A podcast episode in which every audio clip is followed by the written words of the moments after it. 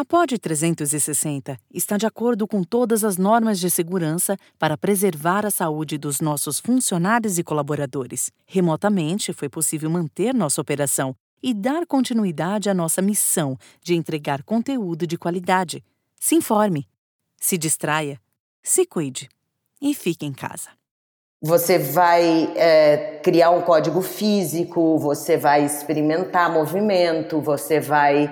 E aí, com tudo isso, você vai começar a se arriscar, você vai começar a se jogar, a improvisar, a ensaiar. E tem um momento.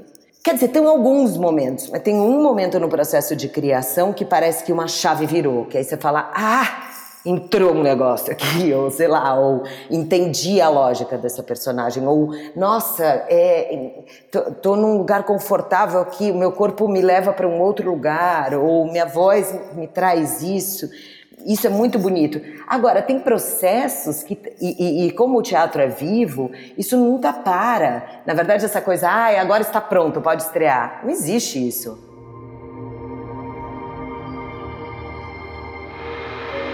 Diversas Podcast.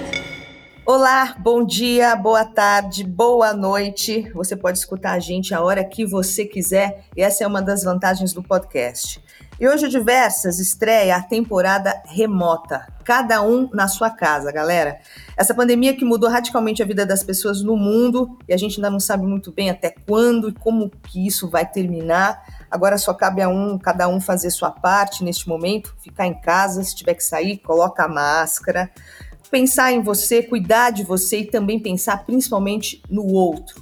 E aqui no Diversas, ainda bem, né, que o papo não é coronavírus, pelo amor de Deus. Aqui são muitas mulheres com histórias, com trajetórias inspiradoras, projetos transformadores.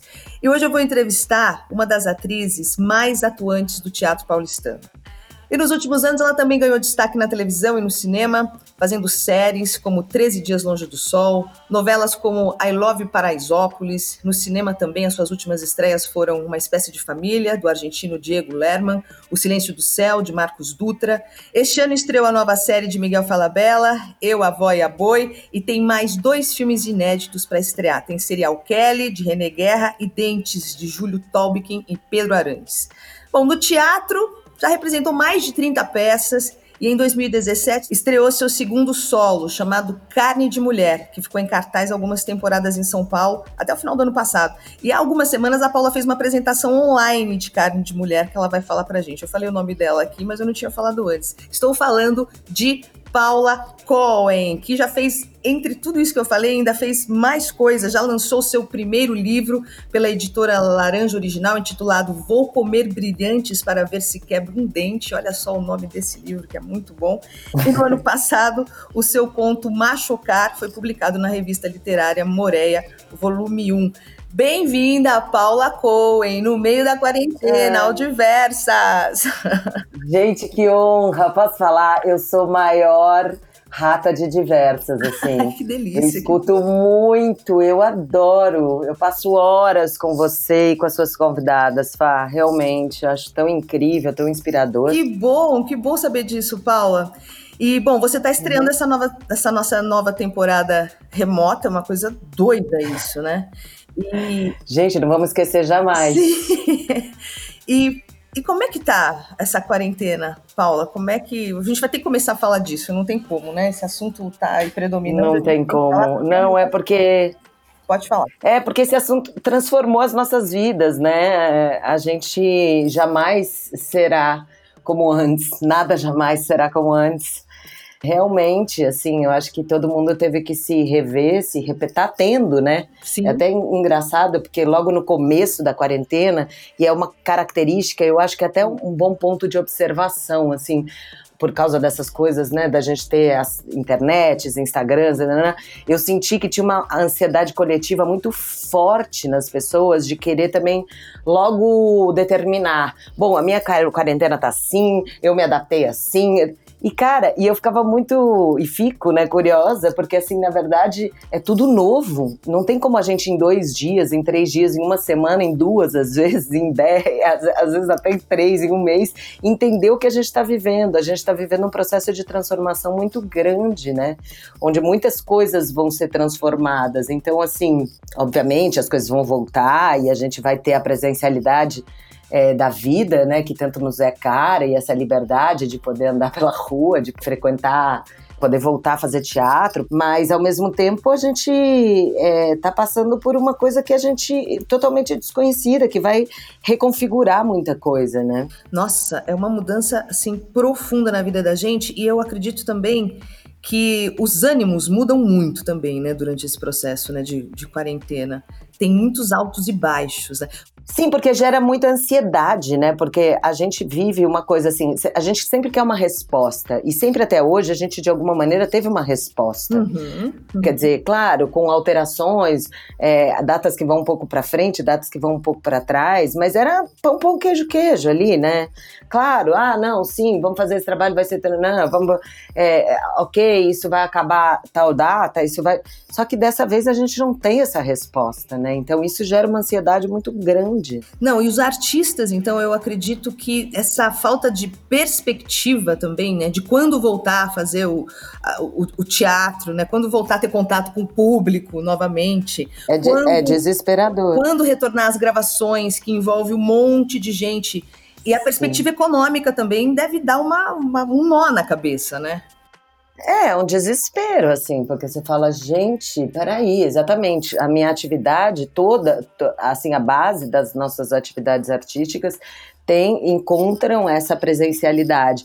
Embora nesse momento a gente tenha visto algumas alternativas para isso. Obviamente que eu não sei quanto que isso ressoa nas resoluções econômicas do nosso setor, mas a gente tem visto alternativas, essa coisa da virtualidade, de poder. É interessante, né, o que você falou. É, eu outro dia Carne de Mulher, que é meu solo, meu, meu último trabalho solo no teatro. Como o ano passado eu, eu fui apresentar no Teatro Solis, no Uruguai, né? Que é um teatro que é o teatro da minha meu coração, da minha alma. É, deslumbrante, é como se fosse o, o, teatro municipal de lá. E, e aí. Uh, a gente agora, na semana passada, faz duas semanas ou semana passada, na sexta-feira, o Solis o Solis está organizando cada noite, tem um espetáculo das peças que passaram por ali. Tem, tem a estreia de uma dessas peças. E Carne de Mulher foi semana passada. Então, antes da peça, eu estava conversando com um ator de lá, num live me, me, entrevistando, falando da peça, de como foi apresentar lá, e logo em seguida a peça acontecendo e eu aqui em casa, eu tipo, eu achava tudo muito surreal, porque assim, nunca tem, né, o teatro não tem aquela assim, ah, tô mal, não posso fazer a peça. Sim. Ah, não. Você tá ou morrendo, ou você tá, tipo, morte súbita, ou você vai como seja fazer a tua peça. Então você tá em casa, tipo, vendo a peça acontecer pela internet, tipo, era uma coisa que eu nunca realmente tinha imaginado. Que sensacional. Então, assim, eles tinham lá o vídeo e, e soltaram online pra turma assistir. Exatamente, eles na verdade, é, exatamente, eles, eles pediram para todo mundo que tinha material filmado ou eles mesmos tinham ali em arquivo. Ah, que legal. É, e aí fizeram um cronograma, uma agenda e cada dia eles puseram uma peça, o que eu acho muito legal, porque de alguma maneira dá essa ah, essa cada dia é uma coisa, né? Não é que abre e tem um monte de peça que você pode ver. Ora, também tem essa coisa de você ir ao teatro, né? De você comprar o ingresso para aquela peça. Então, de alguma maneira, também era uma forma de você saber. Hoje eu vou assistir Carne de Mulher. Ô, Paula, vamos começar então falando de carne de mulher. Eu ainda quero. A gente ainda vai puxar isso, a relação com o Uruguai, a infância, a família e tudo mais. Mas eu quero, já que a gente citou carne de mulher, que você fale desse projeto, conte um pouco para o nosso ouvinte sobre o projeto, que é um projeto impactante, né? E, e transformador também, carne de mulher. Fala um pouquinho sobre esse espetáculo. Sim, bom, uh, essa peça ela nasce uh, a partir de um texto escrito por Franca Rame e Dario Fo, que foram dois grandes gênios artistas na maior excelência da palavra, italianos. Ele, inclusive, é, ganhou o prêmio Nobel e tal, e, e, eles eram uma dupla muito incrível, assim, tanto que você pega as peças deles até hoje, todas as peças são super atuais, eles eram é, super questionadores da, da estrutura social, eles eram feministas, eles eram eles, eles eram militantes, assim, ativistas é, constantes e humanistas e tal.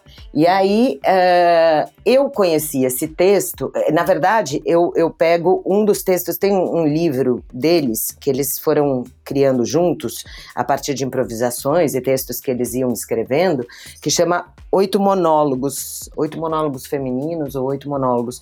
E são oito monólogos de mulheres, várias mulheres, né? Diversas.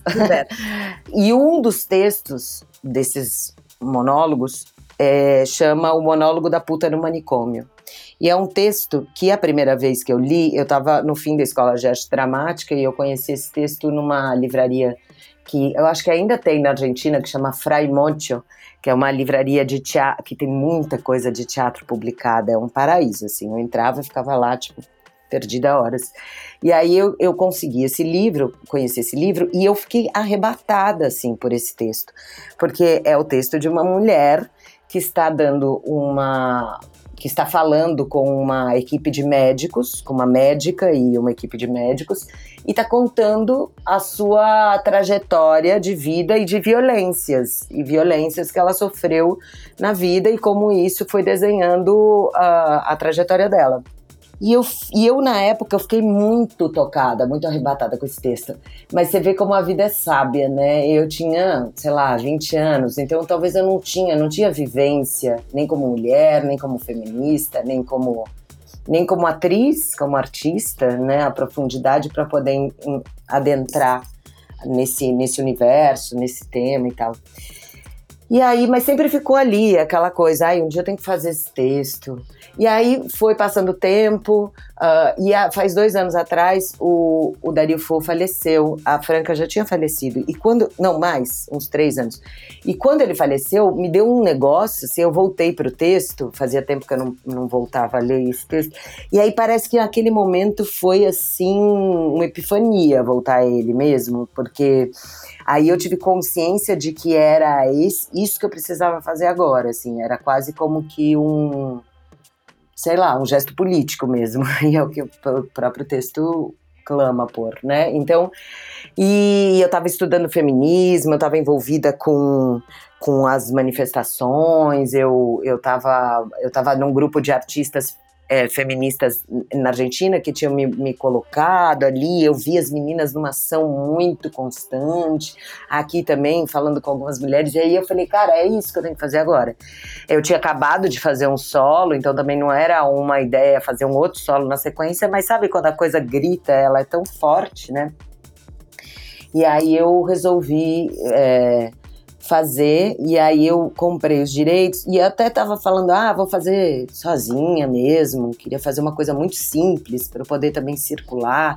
Essa coisa de você ter um solo também é uma é, é, é, muito gostoso quando você consegue botar tudo. Eu já tinha feito um que eu, que eu botava tudo em cinco malas e agora eu queria fazer um que botasse tudo em uma mala mesmo, sabe? Assim, que, que eu pudesse ir e vir com muita facilidade para poder dialogar com muita gente, muitos lugares, né? E aí, é, quando chegaram os direitos da peça, eu falei, ai, cara, mas não, não posso fazer isso sozinha. Isso é, eu tenho que ter muitas mulheres junto comigo, é, todas voltadas para essa questão da violência contra a mulher. E aí eu, eu, eu escolhi um time muito maravilhoso dos sonhos, assim, e fui pensando. E as pessoas vieram muito naturalmente na minha cabeça, não tinha estrutura nenhuma, nem grana, nem nada, mas eu fui falar com cada uma e todas ficaram muito envolvidas, falando, cara, vamos, eu quero fazer, quero fazer, quero fazer. Então a gente encontrou o meio de, de conseguir fazer. Eu falei, não, agora eu não tenho, mas eu vou ter. Aí a gente enfim, a gente mandou pau e aí a peça, bom, você vê, né, que agora faz. Ah, em, em julho acho que faz três anos. É que esse ano a gente não pôde fazer, porque realmente enfim, a situação a gente não está conseguindo fazer teatro nesse momento presencial. Mas a gente fez, assim, tem feito muito espetáculo por aí. E ele, ele, ele assim, mexe muito com as pessoas. Então, é, realmente foi uma, uma missão. Assim, o ano passado a gente ganhou um, um, um edital, né? É, o, o Clay Diáconis, é, da Prefeitura, da, da, Secretaria de Cultura de São Paulo, e foi tão importante porque assim a gente fez com que o, o, o, projeto tomasse uma dimensão maior ainda. A gente foi fazer a peça pelo circuito de centros culturais, uh, então a gente fez Vila Formosa, a gente fez Santo Amaro, a gente saiu do eixo né, do centro, que era onde a gente também vinha muito fazendo, então fui falar com outras outras pessoas, o que foi muito importante. A gente incluiu muitas mulheres também, a gente. Uh, muitas palestras, depois da peça tinha muitas conversas, então conversas desde com uh, advogadas, psicólogas, feministas, enfim, para a gente também tocar nos pontos cruciais da violência contra a mulher. Foi uma coisa muito, muito gratificante na minha vida. E eu, eu que chamei as minhas produtoras, que é Contornos, né, as meninas a Vitória Martinez e a Jéssica Rodrigues, que são meus, meus, minhas parceiraças, assim, eu lembro que quando eu chamei elas para fazer esse espetáculo, eu chamei elas em casa e falei assim, gente, meninas, vamos fazer um, um gesto político, um manifesto feminista e, e aí elas, claro, vamos, vamos. E aí, quase dois anos e meio depois, a gente fez um projeto tão lindo, assim, mulheres falando das suas próprias violências, entrando em contato e, e transformando e se estruturando. Fui fazer em centros de acolhimento. É, cara, assim, experiência transformadora na minha vida. Uau, que legal. Ô, Paula, e falando em violência contra a mulher, que loucura isso, né? Os dados já são super alarmantes aqui no Brasil. Sim. E agora com essa quarentena aumentou. Nossa, nem me fala, cara. E isso logo que começou essa essa história de quarentena, eu falei, nossa, isso vai ser, porque, né, as pessoas estão confinadas em casa e as pessoas não são acostumadas, pelo menos ser casado, você tem... E, e, e o maior, assim, o Brasil é o quinto país de maior violência contra a mulher no mundo, olha isso. E uh, os dados são assustadores, porque 70%, 80%, ou sei lá, por aí, são violências sofridas por pessoas próximas, né? Ou seja, é, maridos, ex-maridos, é, familiares, tios, irmãos. É, é assustador, né? assustador, né? Assim, é. Sim. Então, quer dizer, também tem essa, né? Nesses momentos a gente fica querendo poder ajudar, né? Que é, não deve ser fácil. Então, também eu tenho, às vezes, falado com algumas amigas que estão nessa, nessa militância e postado alguns telefones e coisas que as pessoas podem ou, ou defendem. Por exemplo, a, a, Isabela Del Mondo, que é uma advogada maravilhosa, criou uma estrutura, ela junto com umas outras uh, advogadas da São Francisco, criaram uma estrutura de rede de proteção que chama Defendem é, e é isso, você pode acionar, imagino que agora elas devem estar trabalhando muito, porque você pode acionar e aí você encontra uma advogada para te defender em qualquer lugar do Brasil. Muito maravilhoso. Então a gente tem que dar acesso também a essas instrumentalizações para que as mulheres possam é, se proteger e sobreviver, e, enfim. Ai, é, Sem dúvida. E divulgar também, né, essas, essas... É, as iniciativas, e, e isso é muito maravilhoso, assim, poder também ter feito carne de mulher assim nesse, nesse lugar, porque a gente foi descobrindo muita coisa, muitas iniciativas e tal. A gente fez um libreto com todas as informações, até a Isabela Del Mundo deu toda essa assessoria jurídica pra gente, então onde você pode procurar, que lugares que é tão fundamental, né? Você ter o passo a passo, a mulher se sentir protegida, poder estar tá acolhida, né? E nós mulheres temos uma responsabilidade muito grande com isso, né? Poder olhar para outra. Eu vi, por exemplo, que tem ações assim agora nessa pandemia de bilhetes sendo deixados no, no elevador. Sim. Eu ouvi você gritar de que, de que apartamento que você é, me dá notícias, me escreve, sabe? Assim, para a gente poder Sim, se ajudar. Se você precisar porque... fugir, venha para o meu apartamento. Se você precisar fugir, exatamente, gente, porque é isso, né? Não, é uma loucura. Eu estava conversando com uma mãe de um amigo do, do, do João aqui, do meu filho, e ela comentou que, assim, no condomínio dela, ela tem escutado gritos, assim, brigas homéricas, sabe, de, de casais, assim. E eu ainda não uhum. escutei nenhum aqui no meu, na minha, na minha redondeza. Eu também não escutei, não mas escutei, mas eu tô bem ligada, cara. assustada, que tinha, assim, pelo menos uns dois apartamentos, que ela mora num condomínio grande, que ela tava escutando direto umas brigas horrorosas, assim, ela tava assustada. Bom, pois é, cara, e nessa assim, briga de marido e mulher, a gente mete a colher mesmo. Hoje em dia a gente já, já tá ligada, né? Assim, sabe que é do apartamento tal, vai ligar pro porteiro, vai falar, ah, essa mulher tá apanhando, vai ligar pra polícia, vai, vai fazer, vai, vai acontecer até isso parar. Exatamente. Paula, vamos falar um pouquinho da sua vida de atriz, da sua infância. Essa é Você nasceu vida. aqui em São Paulo, mas você tem uma mistura aí, né, de Uruguai e Argentina. Fala um pouco disso. É, sim, é, então, na verdade, a minha família é muito ramificada, né? A família do meu pai, a minha avó vem do Líbano, judia nascida no Líbano, e meu avô vem do que era o Uzbequistão, né? É, e eles acabaram se conhecendo, se encontrando e depois fugindo da guerra e vieram para o Uruguai. Uh, depois a minha ou um pouquinho antes. Eu, e depois a família da minha mãe, a minha avó é vasca espanhola, que também fugiu da Guerra do Franco, foi parar no Uruguai, mas ela é nascida em Bilbao, eh, em País Vasco.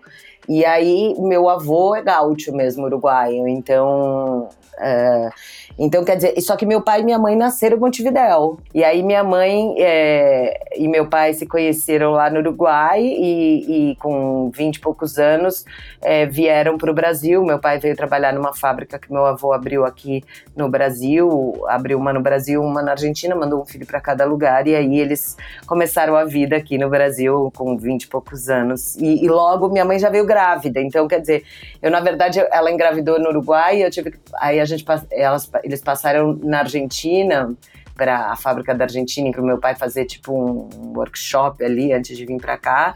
E aí eu passei uma parte da gestação lá e outra e aí depois eu vim para cá e nasci no Brasil. Então eu sou um pouco essas essas venas abertas da Latinoamérica eu não sabia desse detalhe que, que, que interessante. Então Uruguai Argentina e veio nascer no Brasil no Brasil. Aqui Agora, Paula, é, Bom, a Paula, gente, eu tenho que falar, ela também é minha amiga, tá? Tem coisas que, Muito. que a gente não consegue esconder. E ela não. conta, eu acho muito legal, sobre esse lado atriz dela que vem desde pequenininha, né? Que você lembra de você encenando, fazendo teatro para a família. Queria que você comentasse isso, a memória das suas primeiras encenações. Ah, isso era uma tônica recorrente, né? Assim, eu fazia muita ginástica. Eu não, não, é que eu achava que eu ia ser atriz quando era muito pequena. Eu era apaixonada por ginástica olímpica. Minha, minha grande ídola era a Nádia Comaneci. Eu queria ser a Nádia Comaneci. mas, mas eu, eu sempre tive essa coisa, assistia muito teatro. Minha mãe sempre me levou para assistir teatro infantil, um monte de, desde sempre e, e concertos e óperas. Então eu tinha esse lugar do da subjetividade artística bem ampliada, assim, e obviamente que as crianças sempre têm, mas eu tinha muito. Minha avó conta. Bom, e aí eu fazia muito tipo, sempre tava fazendo alguma peça, alguma coisa lá em casa, tipo, sempre almoço de família, eu acho que eles até falavam, ih, lá vem a Paula. Aí vendia ingresso, aí botava todo mundo para fazer peça, aí via o que, que eu queria fazer, que personagem que eu queria fazer, botava todo mundo pra fazer o resto, dirigir e tal. E aí eu lembro que minha avó conta que no Uruguai, uma época que eu ficava lá, porque às vezes meus pais viajavam e me deixavam na casa da minha avó. E parece que eu era bem pequenininha, assim. E como eu morava em casa aqui em São Paulo, não tinha elevador, não tinha tal. E aí minha avó fala: cadê a Paula? Cadê a Paula? Eu sumia e ela me achava no elevador. Eu ficava subindo e descendo de elevador e aproveitava o espelho. E quando eu saía, eu tava meio chorando, assim. Ela falava: Paula, o que, que aconteceu? Nada, não passa nada. Então eu ficava, tipo, ensaiando chorar no elevador da minha avó. tipo, essas coisas. Adorava, me trancava horas no meu quarto, escrevia, dramatizava. Isso aí já venho ensaiando há séculos, viu? Que ótimo, que ótimo. Paula, você tem já quantos anos de carreira? Putz, eu tenho aí já já se vão uns, uns por aí uns 20 Ah, você pensar que eu entrei na EAD com 19 anos e, e 19, 20, 21, 22, 23, eu já tava ali solta. São uns 22 anos de carreira, mais ou menos, né, gente? Tá. Já aí nessa estrada e. e é, eu conto mais ou menos quando eu me formei na EAD, eu estrei. Você se formou na IAD, né, Paula? Você fez a formação das escolas de artes dramáticas da USP. Muitos atores aprendem na prática, muitos não têm formação, né? A cada montagem, a cada personagem, é, interpretando com os diretores. Você acha a formação do ator essencial? Ah, eu acho. Eu acho. Eu também acho que é possível você aprender na prática, mas assim, eu acho que mesmo você, se você aprender na prática, eu acho que ao longo da tua vida você vai se instrumentalizando mais e mais, assim, porque por exemplo, uma coisa que é uma premissa fundamental, ler, ler, ler dramaturgia, se você, por mais que você não seja uma pessoa é, sei lá, que estudou, né? Mas assim, lê dramaturgia, lê os pensadores de teatro, lê os caras que estruturaram vários sistemas de, de atuação, né? Eu acho que isso é fundamental, assim, porque para você ser uma. Muita gente já pensou nisso, desde a Grécia já estão pensando nisso. Então, quer dizer, ninguém inventa a roda. Ao mesmo tempo, você... é claro que ao mesmo tempo cada um tem o seu estilo, você vai criando, mas assim, você precisa ter um, um, um estofo, inclusive porque você é, referências. Então, eu acho fundamental. Para mim, é, a escola de arte dramática foi assim. Cara, primeiro foi uma, eu acho que o meu maior presente, assim, é, porque eu pude ficar durante quatro anos numa escola, é, tendo acesso a, a professores fantásticos, com uma turma que, claro, isso foi o caso da minha turma, muitas acontecem, muitas não, mas assim, uma turma que é uma turma que até hoje a gente está junto nessa vida e na arte, entendeu? Até hoje a gente cria juntos, até hoje a gente trabalha juntos, configurações diferentes, mas assim, são re grandes referências para mim. Então a minha caminhada junto com essas pessoas ao longo da vida me, me formou para além da escola também, né? É, mas, assim, fundamental poder ficar quatro anos na USP experimentando e, e, errando e aprendendo e trocando. Então, eu, eu acredito, eu acho muito importante a gente estudar. É, a gente ler, a gente se formar, a gente ver, assistir teatro, assistir filmes, assistir, entender, ouvir os caras, os pensadores, os caras que criaram métodos. Eu acho Nossa, e você falando da turma, e eu só tô lembrando aqui de alguns nomes da turma, que cada fera que saiu dessa sua turma. Muita fera, né? E, Fá, e, a Fá, e por a gente ser amigas, a gente, eu e a Fá, bom, vamos revelar aqui, a gente se conheceu no jornalismo e foi um, um ano antes de eu entrar na IAD, então a Fá também acompanhou todo esse processo e essa galera.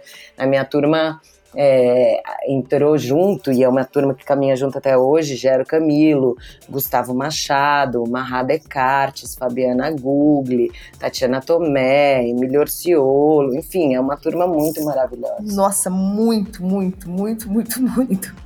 Marcelo Airoldi, eu, eu, eu, até Tatiana Tomé, eu, a vontade é de falar de todos, assim, porque realmente são todos muito brilhantes. Sim. E Paula, qual foi o papel, assim, que você interpretou na carreira, talvez no início da carreira, não sei. Você pode até me falar assim, não, mas não é assim que funciona, mas para mim que sou que não sou atriz, que de repente vira uma chavinha, sabe? É, é, é como se você é, assim, virou a chavinha, falou, poxa, agora eu acho que eu fiz direito, sabe? Agora eu tive uma catarse no interpretar. Agora eu estou, estou realmente atriz. Teve isso ou não? Olha, eu acho que cada processo tem essa virada de chavinha. É curioso, assim.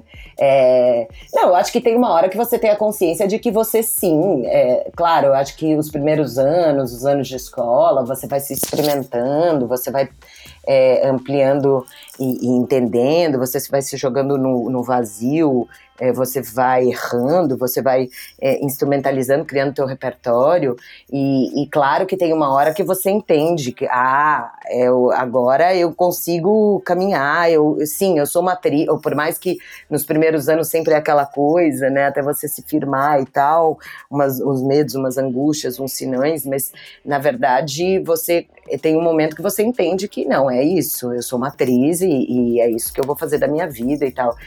É, e, e, talvez eu não tô me lembrando se existiu isso, assim, que eu falei, nossa, agora. Eu acho que de alguma maneira, quando eu entrei na EAD, eu falei, nossa, porque assim, eu lembro que quando você presta. O ano que eu prestei, acho que eram 800, 900 pessoas para entrar 20. Aí eu, de alguma maneira, falei, nossa caramba, eu, eu devo ter alguma coisa, assim. é, não, não que, de repente, até pode, né, sei lá, entrar alguém que não tem, mas é, é um primeiro momento que eu falei, nossa. Mas ao mesmo tempo, eu acho que isso, e eu acho que é muito interessante isso que você, essa tua pergunta, porque nos processos de criação, é, você é isso, né? Você parte, é, a princípio, do, o que você tem é um texto, e né, assim, supostamente, né? Ou não, você tem espetáculo de improvisação que nem texto você tem. Então é do nada ali. Então você vai começar a abrir o seu campo de intuição, você vai começar a ler, você vai começar a fazer paralelos, você vai começar a encontrar símbolos, você vai, come você vai começar a condensar um campo e fazer esse campo se transformar em algo palpável. Você vai é, criar um código físico, você vai experimentar movimento, você vai. E aí, com tudo isso, você vai começar a se arriscar, você vai começar a se jogar, a improvisar, a ensaiar, e tem um momento. Quer dizer, tem alguns momentos, mas tem um momento no processo de criação que parece que uma chave virou, que aí você fala: ah, entrou um negócio aqui, ou sei lá, ou entendi a lógica dessa personagem, ou nossa, é, tô, tô num lugar confortável aqui, o meu corpo me leva para um outro lugar, ou minha voz me traz isso. Isso é muito bonito. Agora, tem processos que, e, e, e como o teatro é vivo, isso nunca para. Na verdade, essa coisa, ah, agora está pronto, pode estrear. Não existe isso. Sim, agora está, agora pode ser aberto ao público, mas é, é, o processo de teatro ele está vivo, então você pode daqui a dois anos ter umas descobertas epifânicas ali na tua. Eu, eu nunca vou esquecer, teve uma peça que eu fazia com o Gero, faço, sei lá, porque essas peças a gente nunca abandona, né? Que nem filho. É, então, e essa a gente ama, chama Cleide Eloy Peras, é um texto lindo do Gero Camilo, é, que, eu, que a gente faz nós dois, e Gustavo Machado que dirige. E, e eu nunca vou esquecer, cara. Isso para mim é. Isso faz muito tempo, uh, sei lá, acho que a gente estreou essa peça em 2006, 2007, sei lá, no Sesc Paulista. E eu lembro que a gente estreou e a gente fez muito a peça. Então, primeira temporada, segunda, terceira, quarta, não sei o quê. E o Gustavo me falava umas coisas e era um, e era um espetáculo desafiador para mim, porque era uma. É, por exemplo, eu fazia um, um, um soliloquio ali falando de, de Eló, uma paixão dela, e eu ficava muito tempo é, sentada, parada, contando, e eu, uma atriz expansiva, para mim foi um sofrimento e chegando nesse. E que tinha uma força, era uma coisa muito, muito bonita, assim, o processo e aonde o Gustavo foi caminhando junto comigo para a gente chegar. E ele me falava umas coisas que eram umas partículas de. É, cara, quando você conseguir entender que você não precisa fazer nada, que o tempo, que o ar, viu? Cara, eu não sei um ano depois. Eu estava fazendo espetáculo e eu comecei a acompanhar umas filigramas de poeira. Então, no meio, sei lá, eu consegui entender um negócio que, que eu não conseguia compreender. E era uma coisa muito subjetiva também. Mas eu sei que terminou o espetáculo, eu voei em cima dele, abraçava ele, falava, Gu, eu entendi, eu entendi, fazia um ano. E não é que eu tava. É, as pessoas viam e, e, adoravam o espetáculo, ele já comunicava nessa força, mas era quase como que uma mágica ainda escondida que podia vir. É muito fascinante o teatro, né? Ele não, não tem fim. Paula, os diretores que mais te ensinaram, você já trabalhou com diversos diretores, agora os que mais te ensinaram? Você consegue listar? Putz, é difícil de falar, é, mas eu vou, vou, pontuar alguns, é que, é que são muitos, né? Muitos que todos deixam marcas, né? Em alguns lugares, cada um com as suas características. Então, voltando para a escola de arte dramática, por exemplo, para ir para o berço, como quem volta para o berço, é, todos os meus professores foram muito importantes, cada um na sua área, na minha formação, mas eu vou aqui também apontar a Cristiane Pauliquito, é, por exemplo, que é uma mestra mesmo, que que trouxe o conhecimento do palhaço na minha vida, que é um conhecimento que vai muito na, na estrutura da escuta, e, e nesse sentido, para o teatro é fundamental você ouvir para você poder estar no tempo presente. Então, a Quito foi uma, um portal ali, uh, junto com ela veio a estrutura do contato improvisação, é, que vinha com a Tica Lemos, então a gente trabalhava a, a partir do, da improvisação com corpo e máscara, e isso para mim foi é, fundamental, instrumentalização, assim mesmo. Um, mas é isso, muitos diretores, aí depois, uh, muito tempo depois também, Dmitry Gottchev, que foi um diretor com o qual eu fiz Hamlet Máquina, um diretor búlgaro, um dos maiores diretores da Alemanha. Ele é búlgaro, mas ele morou em Berlim a vida inteira, ele faleceu, infelizmente, faz dois, três anos. Ele, ele foi um cara, um cara que ele, por exemplo, você tem uma ideia, ele era especialista em Rainer Miller, e quando Rainer Miller viu uma montagem da peça dele, é, é, é, uma montagem de uma das peças dele mesmo, Rainer Miller, mas montado pelo Dmitry Gottschalk, ele escreveu uma carta que até outro dia, agora nessa pandemia, eu encontrei, ele escreveu uma carta para o mundo, falando, cara, esse cara me me, me leu de uma maneira incrível. Então, e Dmitry Gottschalk era esse ícone, esse, esse, grande diretor. E ele veio e ele assistiu na Valha na Carne que eu fazia aqui, e ele ficou encantado comigo, com o Gero, chamou a gente para fazer Hamlet Máquina com ele. A gente fez uma temporada aqui no Brasil, fez na Argentina, fez no Uruguai, e foi também revolucionário, assim, alguns conceitos é, que ele me trouxe. E vários, gente, eu, eu realmente, Fá, tem algum, muitos diretores e diretores é, que deixam. Uh, às vezes uma sutileza, um que te ensina, uh, sei lá, uh, sei lá, você trabalhar um método tal ou a você pausar, ter a tranquilidade de ficar, enfim, cada um traz uma coisa. Vou apontar esses dois assim para mas tem muitos.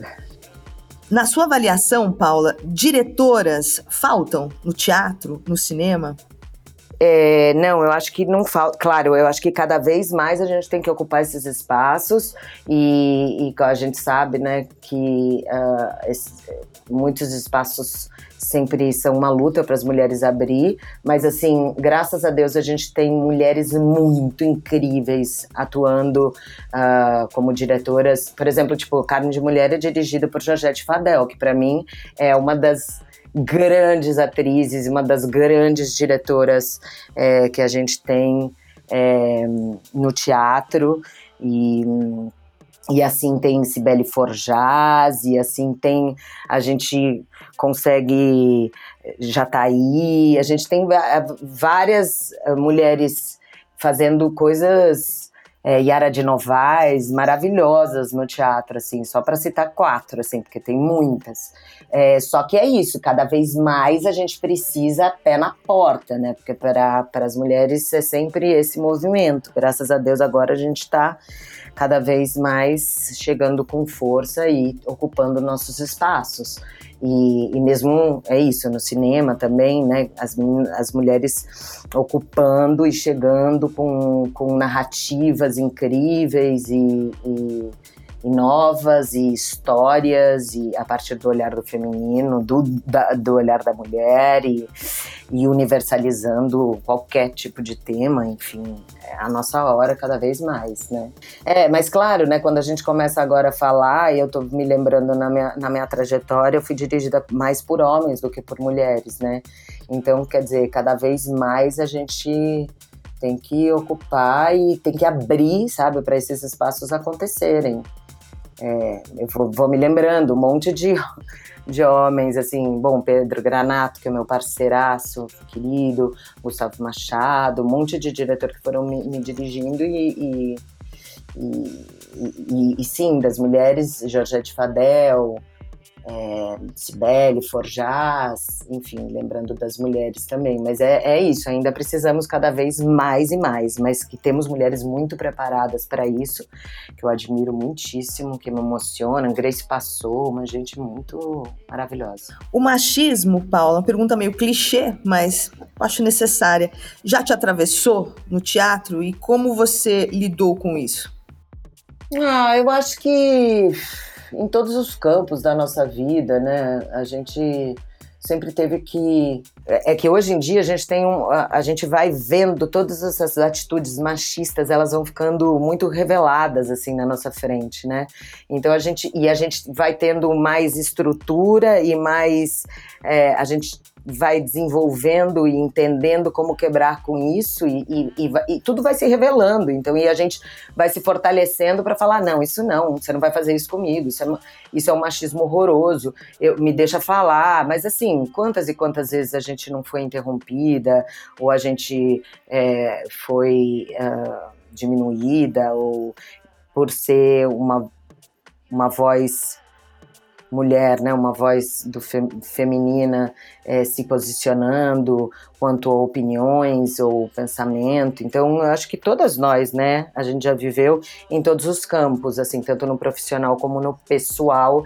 E antes eu sentia que a gente ficava, porque é tudo tão normatizado, né, Fá? Isso que é terrível, terrível. assim, que são séculos e séculos de que a gente tinha que lidar com isso, é o que temos, entendeu? Então você, sabe, ia tentando se safar como pode. Agora não, agora a gente tem que estar na porta, gritar: não, isso não quero, isso não vou. E claro, é sempre. É, tudo isso leva tempo e eu acredito que cada vez mais as novas gerações estão se posicionando de maneira mais e mais é, desde mais cedo, Exato. né? E, e, os meninos aprendendo com as meninas, né? Nos limites que, que elas vão dando, mas a gente não faz parte dessa geração, né? A gente foi uma geração que a gente está vendo isso se transformar. A gente deu muito sorriso amarelo, né, Paula? Muito sorriso amarelo, muito, não, peraí, não é bem assim, muito, muito, afe Maria, demais, Deus me livre. Tristeza. Bom, é, cinema, vamos falar de cinema? O cinema Sim. na sua vida, como foi fazer o primeiro filme? O que é o cinema para você? Ah, eu, eu sou fascinada também, fascinada e vontade de cada dia fazer mais e mais. Eu comecei, uh, meu primeiro filme que eu fiz na vida era um filme por trás do pano, chamava um filme que a Denise Fraga é a protagonista, do Luiz Vilaça. Faz muitos anos, eu tinha acabado de sair da escola de arte dramática e caí nesse filme em 98, se eu não me engano e fiquei muito fascinada. E aí depois comecei a fazer os filmes uh, aos poucos, né? Era uma época que também não se filmava tanto, mas e, e cada vez mais, assim. E agora uh, tenho feito. Uh, tenho tido belíssimas experiências no cinema. Dos filmes que estão, uh, que já estrearam, que dá para assistir nas plataformas, os dois últimos que eu fiz, é, é porque eu, eu, fiz alguns filmes que ainda não estrearam, né? Mas assim, um, dos dois últimos que eu fiz foram duas vivências é, também latino-americanas, de alguma maneira, porque teve um, um que chama O Silêncio do Céu, que é do Marco Dutra, que a gente filmou no Uruguai, é uma coprodução, é um filme brasileiro, mas com coprodução uruguaia, é, que também foi uma experiência incrível. Marco Dutra é um diretor que eu adoro, e foi ótimo poder vivenciar um set no Uruguai. E, e depois, eu, logo o ano seguinte, ou no outro, eu fui filmar com Diego Lerman, na Argentina, que é um diretor super premiado é, talentosíssimo, e, e, a gente foi fazer um filme que chama Uma Espécie de Família, dá pra ver na Netflix. Os dois dá pra ver, dão pra ver na Netflix, o, o Silêncio do Céu e Uma Espécie de Família, e, e, foi uma experiência incrível também, porque a gente foi lá para essas coisas que o cinema, né, te, só o cinema te traz, assim, de você sair do contexto e ir para uma cidade, para um outro lugar, para uma outra sociedade, falar de algum assunto específico ou de um assunto que, que acontece lá, mas que de alguma maneira reverbera é, todo mundo se identifica. Bom, enfim, esse filme foi uma coisa muito curiosa, uma espécie de família, porque a gente foi filmar lá em Catamarca, lá em, em Missões, no, é, Catamarca foi uma, uma fase, mas em Misiones é uma região que acontece na Argentina e é um filme que também denuncia um pouco uma. É, é um lugar onde muitas é, mães, adolescentes tem, tem, engravidam e, e têm filhos, e, e há muitos anos já tem uma questão de venda de crianças ali é muito gratificante, muito apaixonante poder ir vivenciar culturas e, e, dramaturgias a partir da linguagem cinematográfica, assim, é muito incrível. É, eu sou muito apaixonada. E ainda mais você, né, com pai e mãe uruguaios, fazer cinema no Uruguai, na Argentina, deve ser maravilhoso. É, e é muito legal, porque eu também tenho feito muitos personagens. Por exemplo, ano passado a gente fez a série Eu, a Vó e a Boi, que é a série do Miguel Falabella. Esse talento que é o Miguel Falabella, esse homem tão incrível, tão potente, né? E, e com enfim, características muito, muito únicas ali. E ele escreveu essa série que chama Eu, a Avó e a Boi, e eu faço uma venezuelana. É, eu tenho feito, ou, ou a, a, série do Breno Silveira, agora Um Contra Todos, a quarta temporada, eu faço uma mexicana, Dolores, então eu tenho interpretado muito no Brasil também, fazendo personagens representando as mulheres latinas, o que muito me orgulha. Para a gente finalizar, Paula, se manter fazendo arte por mais de 25 anos, que é que você está com né, os, os, números de anos aí de carreira que você tem, muito teatro e muito cinema, qual foi o momento de maior resistência para você durante todo esse tempo? Ai, putz, é sempre uma é, é sempre uma luta assim, né? Fazer arte em países como o nosso é realmente é um, é um ato e tanto de resistência, é um ato e tanto de acreditar. É, né? É assim, somos, na verdade, quixotes, batalhadores das artes, né? E em países onde a, a, a cultura ela não é valorizada como ela deve ser, né? Porque, na verdade, a cultura é o grande legado de, um, de uma nação, né? Assim, você você levar a cultura para o povo, você você transpor, você contar suas próprias histórias, é o que fortalece, é o que cria identidade, né?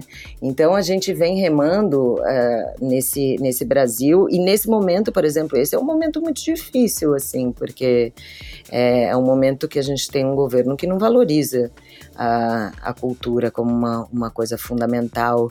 Então a gente está tendo que é, rebolar muito e, e criar meios e possibilidades para que as coisas aconteçam que aconteçam. Mas então eu acho que também tem que ter um grande despertar, e eu acho que essa pandemia também de alguma maneira vai trazer isso, um grande despertar da sociedade como um todo, para entender os valores fundamentais para a estrutura social de uma nação. Então, por exemplo, tipo, a gente viu que sem a ciência a gente não é nada, entendeu? E também esse governo atual do Brasil, ele, ele tirou milhões de bolsas, ele, ele não estimula nada, né? Assim, cortou o dinheiro da ciência, e isso é um pesadelo, como cortou da arte. Eu acho que a gente tem que ver a ciência e a arte como dois grandes pilares fundamentais para a estrutura de uma nação. E eu espero que, que tudo isso faça a gente, de alguma maneira, por mais que a gente está num momento muito, muito difícil, mas que a gente consiga é, reestruturar e que a gente consiga entender que sem a arte a gente não é nada.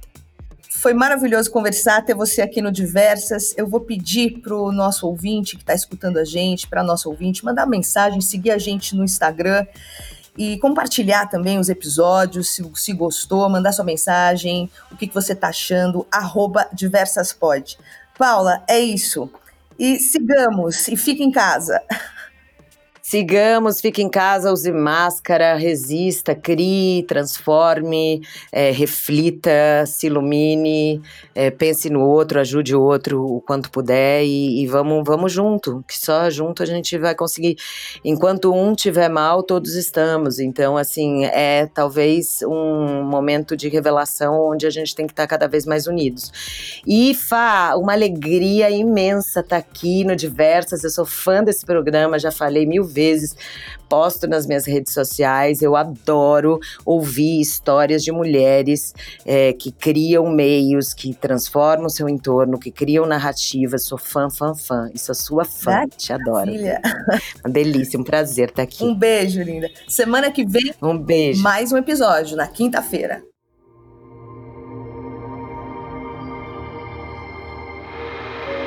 Diversas Podcast.